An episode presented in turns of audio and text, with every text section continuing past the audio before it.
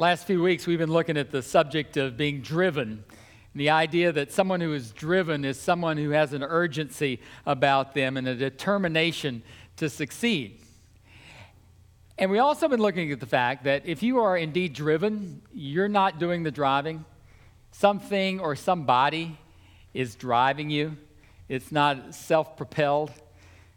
Anybody who is really driven always has a driving force. Now, for us, for those who believe in Jesus Christ, it's, it's the Holy Spirit.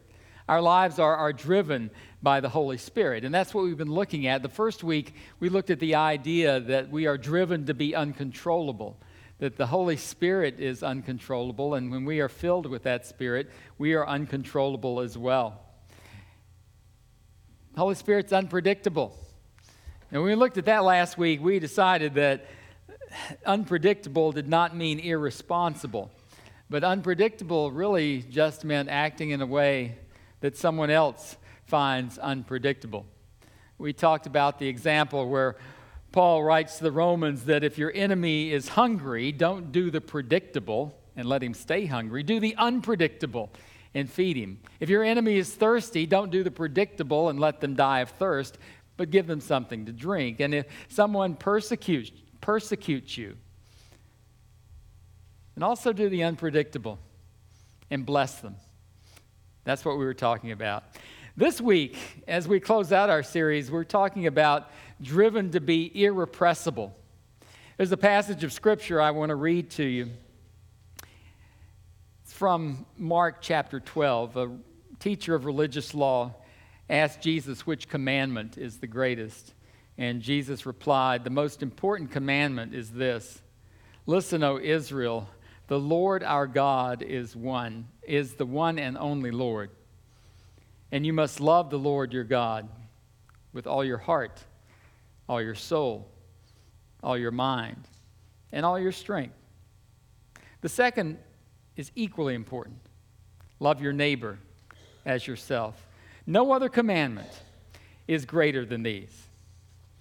I just want you to file that back somewhere where you can access it here in just a little bit. The first two weeks in our series, we looked at the book of Acts. In Acts, the first chapter, where Jesus told his disciples to go back to the city and wait for the Holy Spirit to come. And then we looked at Acts chapter 2 last week, where the Holy Spirit actually comes at Pentecost. This week, we're going to move down the road a little bit where this uncontrollable and unpredictable spirit has been at work. And we're going to look in Ephesians actually Ephesians chapter 3. In that particular chapter, Paul is praying for the Ephesians, and he realizes that believers and non believers are much alike uh, on the outside. Just as an example, if you line up 25 people and ask me to tell you, just from looking at them on the outside, which ones are believers in Christ and which ones are not, it would be very difficult for me to tell the difference based on just the outside. The difference lies on the inside.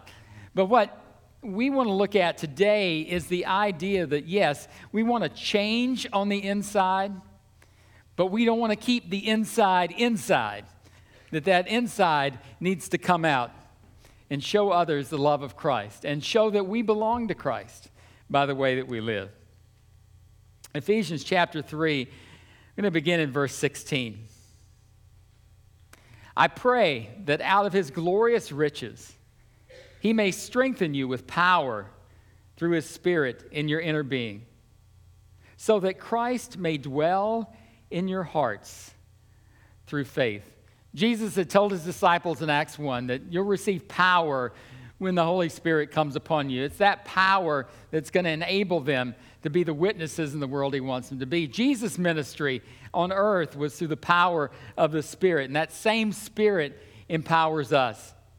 When we look at the first part of Paul's prayer, where he talks about God out of his glorious riches, I read a commentary where someone said that really out of his glorious riches is really kind of maybe not strong enough.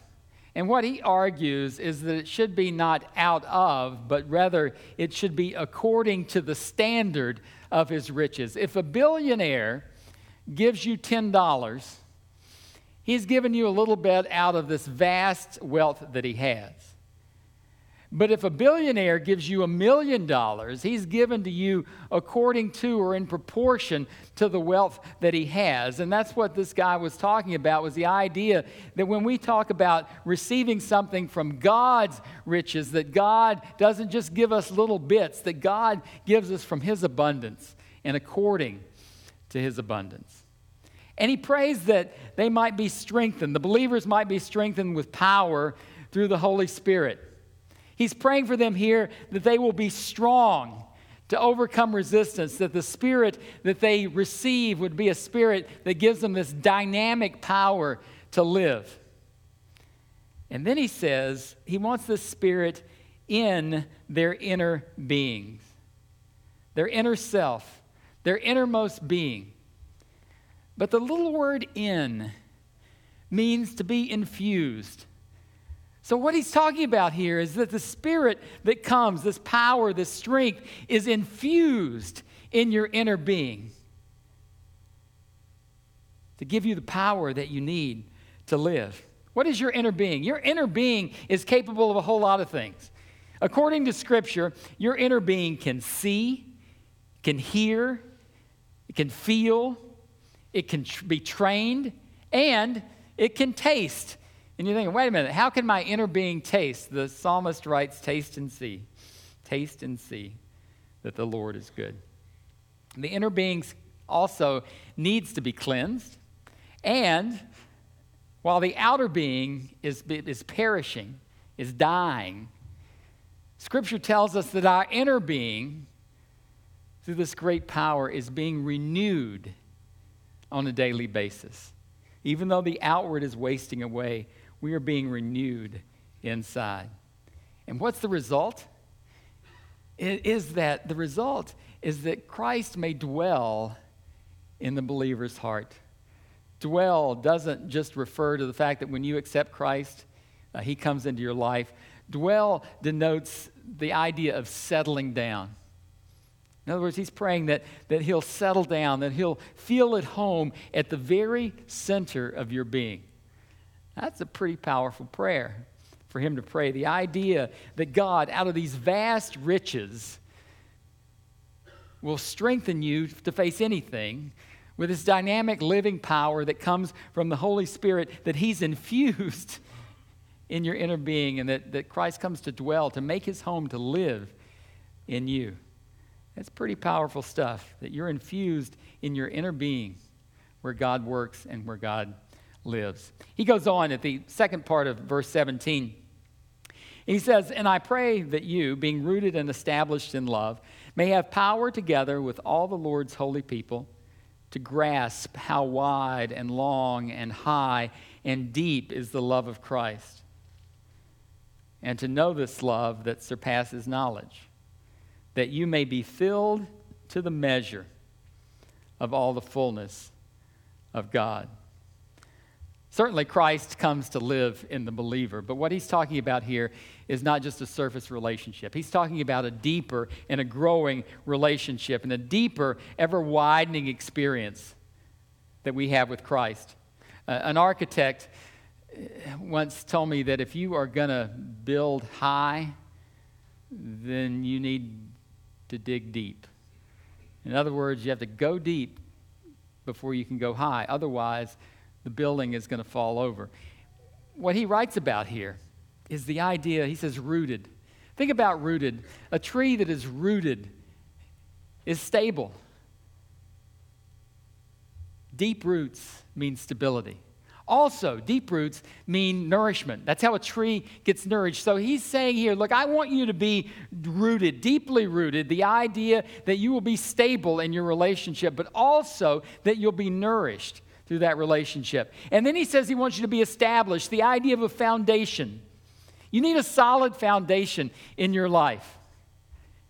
And he says you'll find it here. That's what he wants. That's what he wants. And the tense that he uses, I found this interesting, is the idea that he's talking about a past action with continuing results. In other words, this isn't just a one time deal, it's a past action with continuing results in the believers. He says, that you may know. He wants you to know something.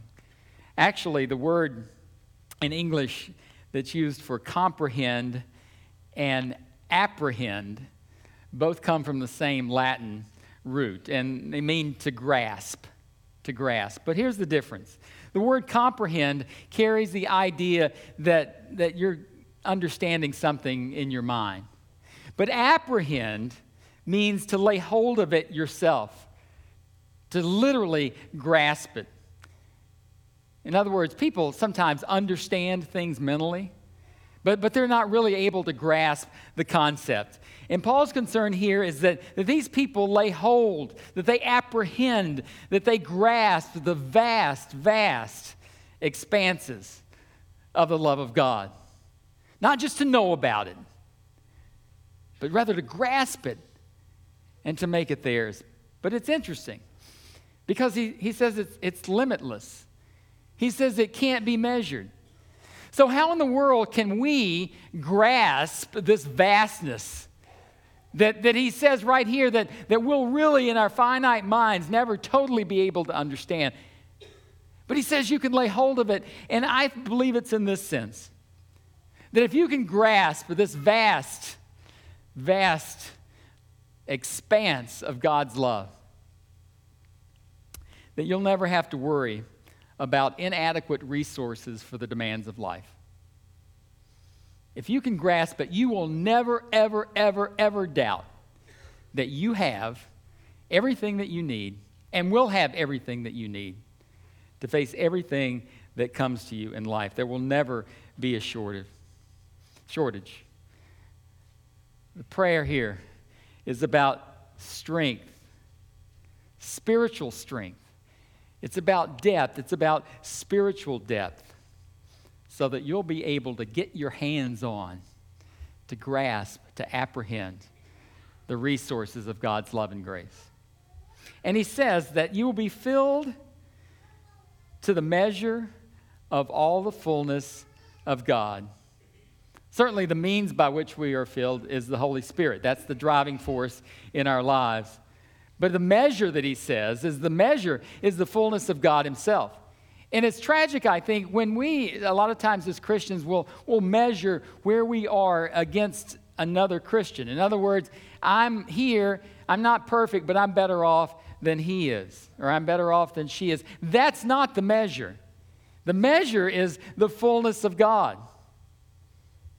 Now, if the fullness of God is limited, is unlimited, if it comes out of these vast resources that God has, and if we can, can grasp it, and if we can be filled with it, what's going to happen?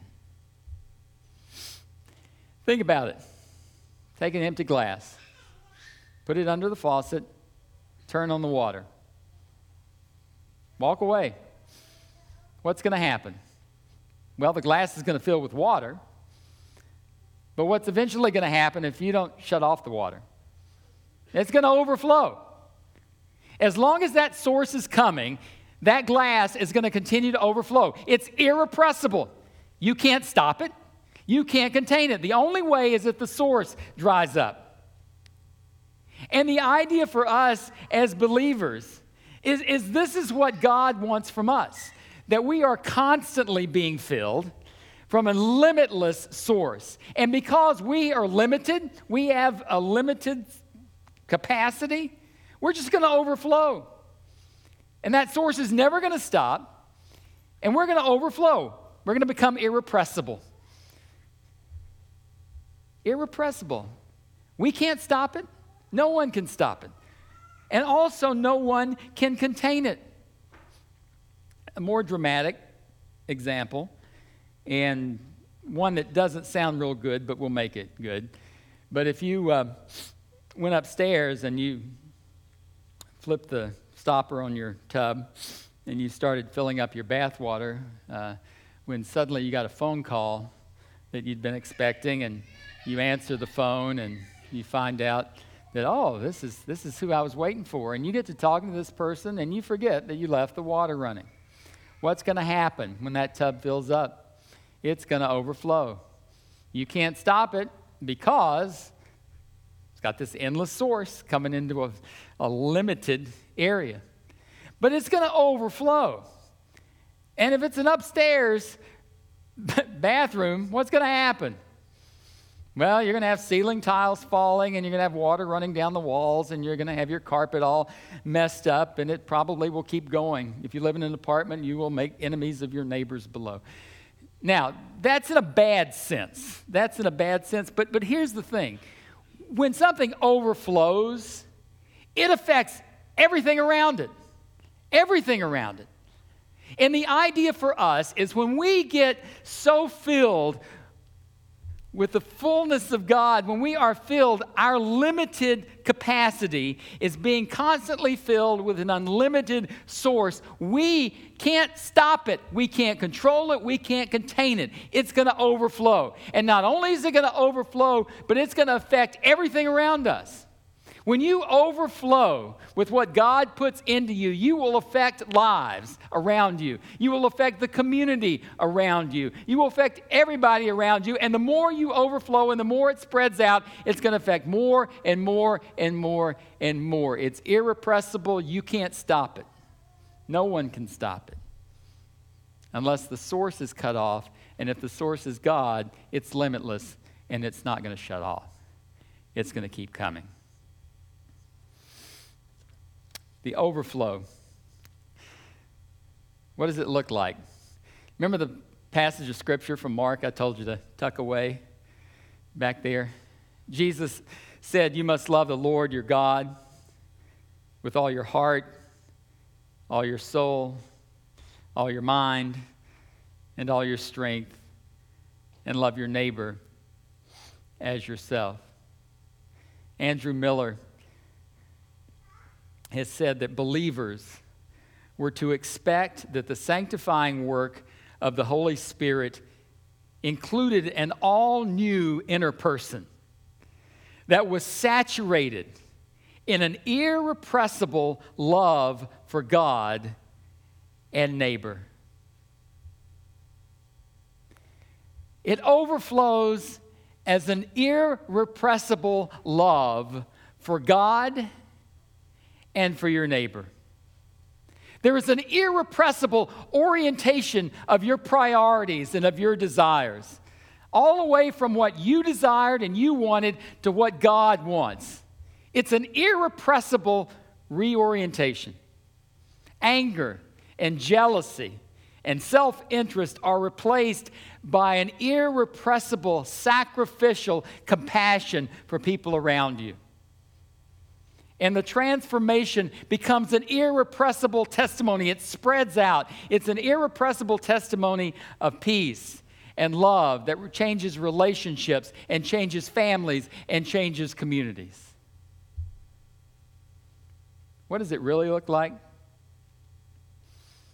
For people who've been told they are worthless. Maybe you've been told you are worthless. Maybe you've heard other people being called worthless. Maybe you have called someone worthless.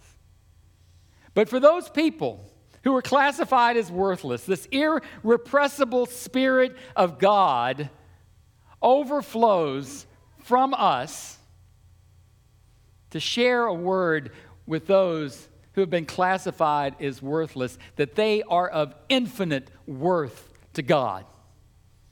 Infinite worth to God to those who have been without hope.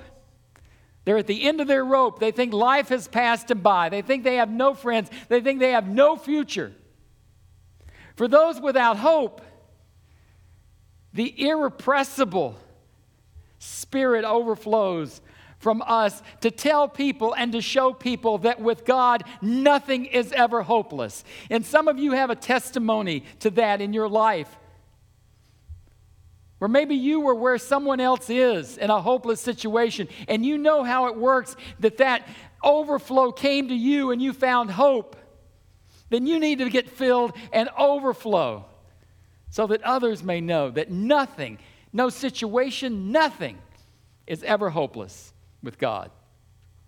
For people who have been held captive and who feel powerless, the irrepressible spirit overflows from us to, to proclaim to everyone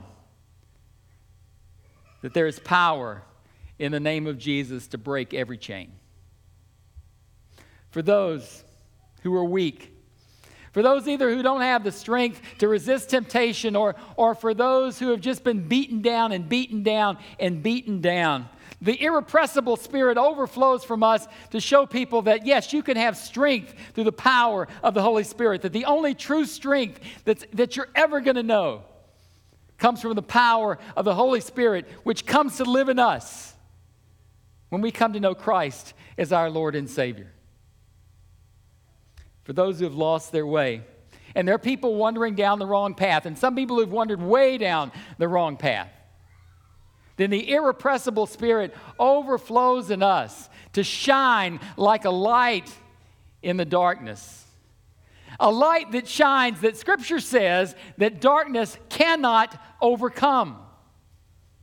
There is a light available in our world that darkness cannot overcome.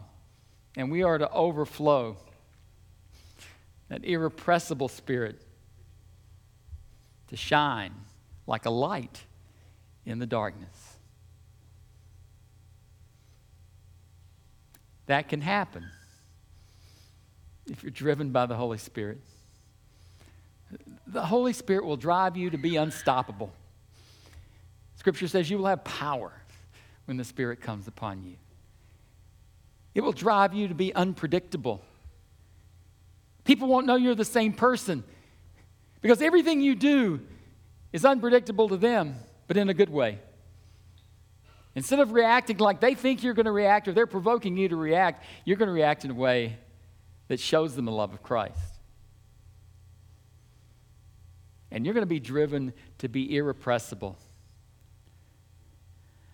A limited capacity being that is being filled every single moment with a limitless source, the Spirit coming and living in us, the source being God's endless supply of love and grace, that we will overflow and be an irrepressible force for the weak and the helpless and the lost and the hopeless and those who have been told they're worthless. I want to challenge you today. If you haven't opened up yourself and your life to that great source that wants to flow in you, do it today. And if you've been filled and your efforts have been just to kind of keep it bottled up inside, it's irrepressible. It will find a way out. So why not let it out? So that more can come in, so that more can go out. Let's pray.